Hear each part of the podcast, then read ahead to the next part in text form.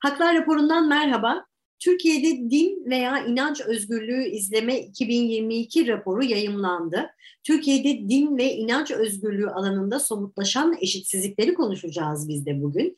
Doktor Mine Yıldırım tarafından e, kaleme alınan, hazırlanan bir rapor bu. Mine Hanım da bugün bizim konuğumuz. Mine Hanım hoş geldiniz. Hoş bulduk, iyi yayınlar. Teşekkür ederiz Mine Hanım. Şimdi biz e, tabii rapora atıfta bulunacağız, raporu konuşacağız ama Türkiye'de din ve inanç özgürlüğü dediğimizde herhalde en çok konuşulan konuların başında geliyor. Şimdi bu noktadan e, baktığımızda Türkiye'de, yani çok basit bir soruyla başlayalım isterseniz. Türkiye'de herkes dinini ve inancını rahatça yaşayabiliyor mu Mine Hanım? Yani e, biz bu noktadan baktığımızda Türkiye'de yaşayan bireyler e, inancını görünür kılabiliyor mu? Aslında sizin sorunuza kısa cevap e, hayır olacak. Ama e, raporumuzda da ayrıntılı bir şekilde yer verdiğimiz gibi aslında din ve inanç özgürlüğünün farklı bileşenleri ne baktığımız zaman farklı farklı kesimlerin farklı alanlarda e, zorluklar yaşadığını görüyoruz.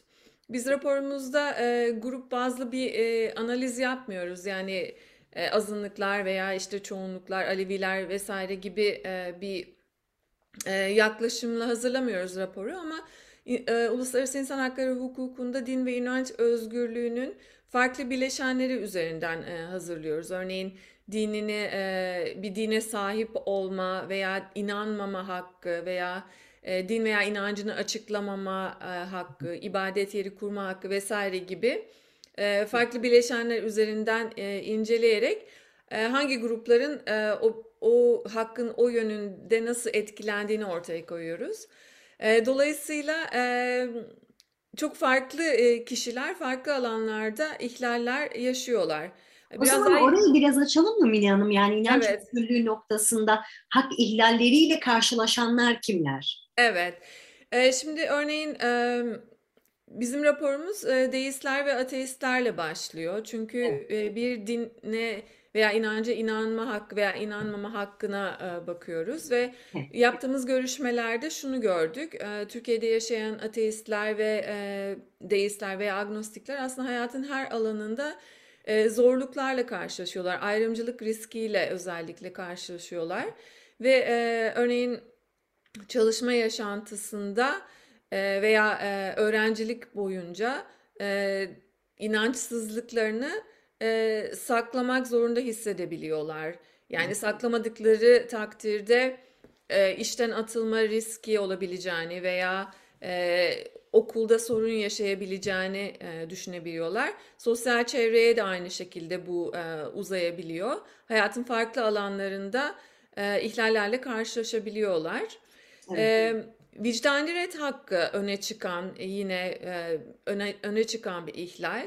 E, kişiler dinleri veya felsefi görüşleri nedeniyle e, askerlik hizmetine vicdanen bir e, itiraz e, duyuyorlarsa yani askerlik hizmetini yapamayacaklarına inanıyorlarsa bu aslında din ve inanç özgürlüğü hakkı e, bağlamında korunan bir hak evet. e, ve maalesef Türkiye'de e, bu hak korunmuyor ve Avrupa İnsan Hakları Mahkemesi'nin de bu konuda e, neredeyse iki elin parmağının sayısı kadar e, ihlal kararı bulunuyor ve bu e, kararlarda Türkiye'de maalesef uygulanmadı. Ve e, vicdani redçiler Yehova şahitlerinden olabiliyor Türkiye'de veya antimilitarist, pasifist e, kişiler olabiliyorlar. Evet. E, bu kişiler sadece e, din ve inanç özgürlüklerinin e, kısıtlanmasıyla kalmıyorlar ama aynı zamanda e, eğitim hakkından e, e, seyahat özgürlüğüne kadar siyaset siyasi yaşama katılma e, özgürlüğüne milletvekili olarak seçilme özgürlüğüne kadar pek çok alanda haklarının kısıtlanmasıyla karşılaşıyorlar. E, kaçak olarak değerlendirildikleri için. E, yine e, diğer bir e, diğer gruplar özellikle Aleviler, Protestanlar ve Yahova şahitleri ibadet yeri statüsü konusunda e, özellikle karşımıza çıkıyor.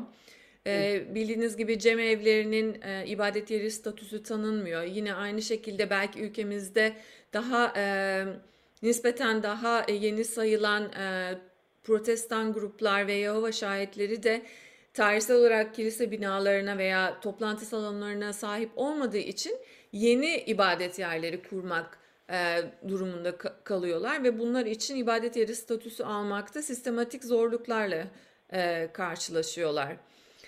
Peki Mine Hanım o zaman bir de şöyle tersten sorayım. Din ve inanç özgürlüğü noktasında nispeten saydığımız bu gruplara yani bu diğer gruplara göre daha özgür olanlar veya inancını saklamadan görünür kılarak yaşayanlar kimler?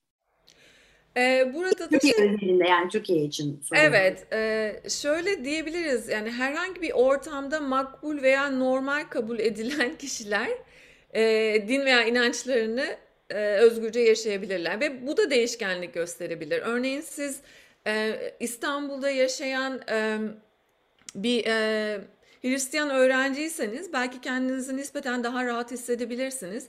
Ama Anadolu'nun bir köyüne gittiğiniz zaman artık farklı bir e, otosansürden kendinizi geçirmeye başlıyorsunuz. Yani kendinizi rahat hissedecek misiniz, hissetmeyecek misiniz?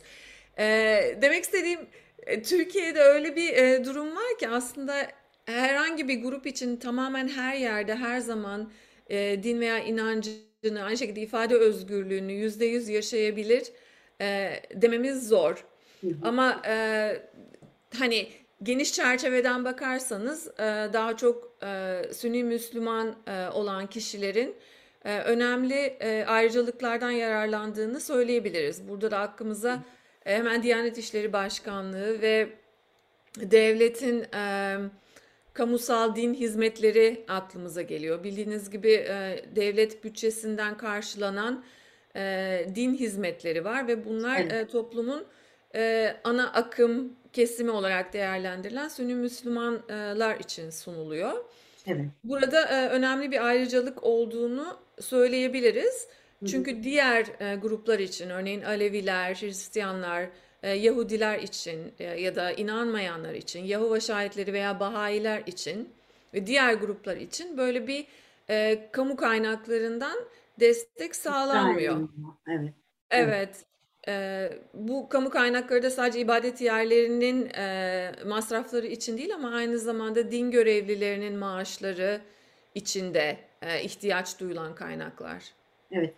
Peki o zaman e, bir başka yani eğitim sistemimiz içerisindeki toplumun içerisindeki bu farklılıklar, farklı inançlar hakkında yeterli bilgi ve veya belki farkındalık yaratılıyor mu? Bunu sormuş olayım size Mine Hanım. E, yani burada asıl sormak istediğimiz şey şu. Eğitimde din veya inanç özgürlüğü kendisine nasıl bir yer ediniyor Türkiye'de? Ee, bunu sormanıza sevindim çünkü e, geçen yıl Eşit Haklar e, için İzleme Derneği ile birlikte bir e, rapor yayınlamıştık. Din Kültürü Ahlak Bilgisi dersi kitaplarını inceleme fırsatı bulmuştum burada ve orada e, ba- baktığımız şeylerden birisi de e, örneğin Hristiyanlık, Yahudilik, ateizm ve e, deizm e, gibi farklı inançlar nasıl e, bunlara nasıl yer veriliyor kitaplarda ve orada şunu gördüm. Ee, özellikle Hristiyanlık ve Yahudiliğe e, birer ünite ay- ayrılıyor. Geniş bir şekilde uygulamalarına yer veriliyor. Fakat bunlarla ilgili e, bunların kutsal kitaplarının değiştirilmiş olduğu ifade ediliyor açıkça. Dolayısıyla e, hem bir yandan evet onların e, uygulamalarıyla ilgili bilgi veriyorsunuz ama aslında onların otantikliği ve e, gerçekliğiyle ilgili de tamamen İslami görüşü e, ders olarak e, ders olarak İslami görüşe yer veriyorsunuz. E, dolayısıyla burada önemli bir e, çatışma var. Aynı şekilde e, ateizm veya agnostisizm e, ve deizmle ilgili de İslami bakış açısıyla bir e, karşı savunma e, yer alıyor kitaplarda. E, dolayısıyla farklı dinler ve inançlara yönelik e, kitapların farklı yerlerinde saygı duyulması gerektiği e, bilgisi yer alsa da aslında ayrıntılara e, baktığınız zaman bu saygıyı kitabın kendisinde göremiyorsunuz. Hı hı. E, sınıfta öğretmenlerin tabii bunları nasıl aktardığıyla ilgili bir araştırma yapma şansımız yok maalesef. Evet. E, nasıl aktarıldığı konusunda bir şey söyleyemiyoruz ama kitaplara baktığımız zaman Hı hı. e, aktarımın objektif, tarafsız ve e, saygı e, çerçevesi içinde olmadığını görüyoruz. Evet. Evet. Peki Mine Hanım Buradan kadınlar, buraya bir başlık açalım istiyorum. Hatta rapora atıfta bulunacağım. Ee, şimdi raporda kadınlarla ilgili çok ilginç bir nokta var. Ben de biraz e, baktım raporu inceleme şansım oldu. Orayı biraz açmanızı rica edeceğim sizden. E, şimdi hem seküler hem dini kesimden tepki gören kadınlar çifte hayat yaşamak zorunda kalıyor. Raporda e, böyle bir cümle geçiyor. Ne demek bu cümle? Biraz burayı açabilir miyiz acaba? Evet. Bu aslında e, ilk defa biz e, kadının din ve inanç özgürlüğüne dair bir başlık açtık raporumuzda. Çünkü kadınların aslında farklı e, sorunları olduğunu ortaya koymak istedik ve bunun içinde farklı e, pardon Tabii. din veya inançlardan kadınlarla mülakatlar gerçekleştirdik ve bu sizin bahsettiğiniz alıntıladığınız cümlede özellikle e, dindar Müslüman kadınların dile getirdiği bir e, ifade. Ee, şöyle özellikle e, muhalif dindar Müslüman kadınlar e, seküler toplumun seküler e, kısmı tarafından sanki iktidar partisinin bir temsilcisiymiş gibi e, görüldüklerini ve bu nedenle eleştiriyle karşılaştıklarını ifade ediyorlar. E, diğer taraftan da belki bazı muhalif e, düşünceleri, e, din dinleriyle ilgili kendi yorumları ve uygulamalarının belki ana akımdan da biraz farklılık göstermesi sebebiyle de e, daha e, iktidar partisine yakın olan kesimlerden veya e, daha hakim e, dini gruplardan da eleştiri aldıklarını söylüyorlar. Yani ikisi arasında kaldıklarını söylüyorlar. E, on, daha dindar kesim tarafından e, belki bu muhalif görüşlerini dile getirmemeleri gerektiği e, gibi e, bazı yorumlar alabiliyorlar. Çift hayat yaşamak zorunda kalma ise şöyle, özellikle öğrencilerle e, konuştuğumuz zaman veya e, yaşa, e, çalışma hayatı içinde olan e, ve başörtüsü konusu üzerinden aslında bu gündeme gelmişti. Evet. Örneğin İstanbul'da üniversiteye başörtüsüz olarak devam ederken kendi e, memleketine geri döndüğü zaman aile hayatı içerisinde oradaki dini uygulamalara katılmak zorunda e, hissetmeleri, tekrar başörtüsünü takmak zorunda veya işte e, dini uygulamalar neyse evde onlara tekrar katılmak zorunda hissettiklerini e, anlattılar. Aynı şekilde örneğin bir öğretmen olarak başörtüsünü kullanıyorsa e, ve bu konuda fikir değiştirdiyse artık başörtüsünü kullanmak istemiyorsa belki farklı bir şehre e, tayin edilmeyi e, beklediğini söylediler. Dolayısıyla insanları bu konuda tamamen özgür olabilecekleri özellikle kadınların özgür e, olabilecekleri bir ortam olmadığını görebiliyoruz. Yani farklı e, sosyal çevrelerin kadınlara belli bir yaşam tarzını ve dini pratikler dahil olmak üzere e, dayattığını ve kadınları bir çifte yaşam sürmeye zorladığını e, gördük biz de. Şimdi Mine Hanım biz e, sorunu konuştuk ama bir de işin e, sebebine ve çözümüne bakalım.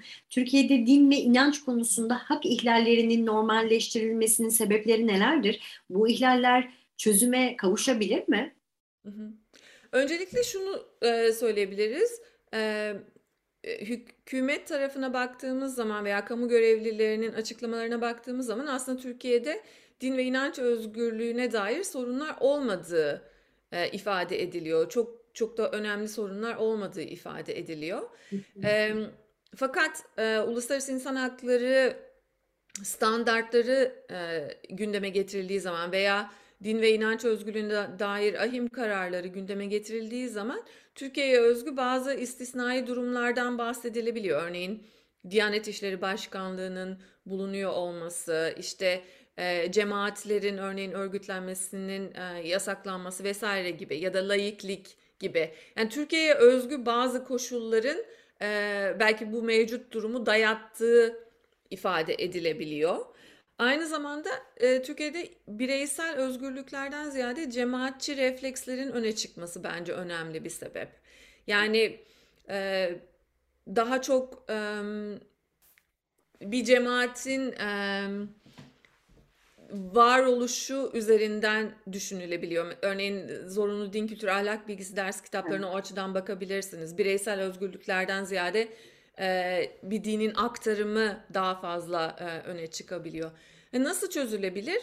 E, öncelikle bu durumun bir sorun olarak tespit edilmesi lazım. Yani bir sorun olduğunun kabul edilmesi lazım. E, ve insan hakları e, standartları, insan hakları hukuku temel alınarak o kadar kolay ki aslında bu sorunların çözümü. Evet.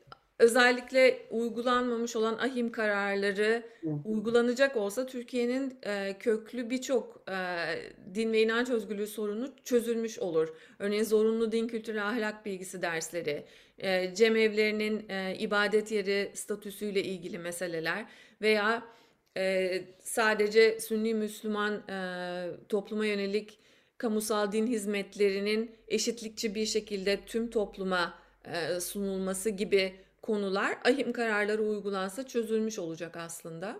Evet. E, orası kesinlikle çok iyi bir başlangıç noktası çünkü zaten Türkiye bu taahhütleri üstlenmiş durumda. Ben bunları uygulayacağım diye kabul etmiş durumda. Sadece uygulamaya geçirmesi gerekiyor ve onun da öncesinde dediniz ki öncelikle tabii ki sorun olarak kabul kabul edilmesi gerekiyor tüm bu konuştuğumuz meselelerin ve din ve inanç özgürlüğü alanında da varlığını sürdüren meseleler hala e, çözülmeyi bekliyor e, diyebiliriz. Mine Hanım çok çok teşekkür ediyorum yorumlarınız için. Ağzınıza sağlık. Ben teşekkür ederim. Çok sağ olun. E, Haklar raporunda bu bölümde Türkiye'de din ve inanç özgürlüğünü konuştuk. Görüşmek dileğiyle.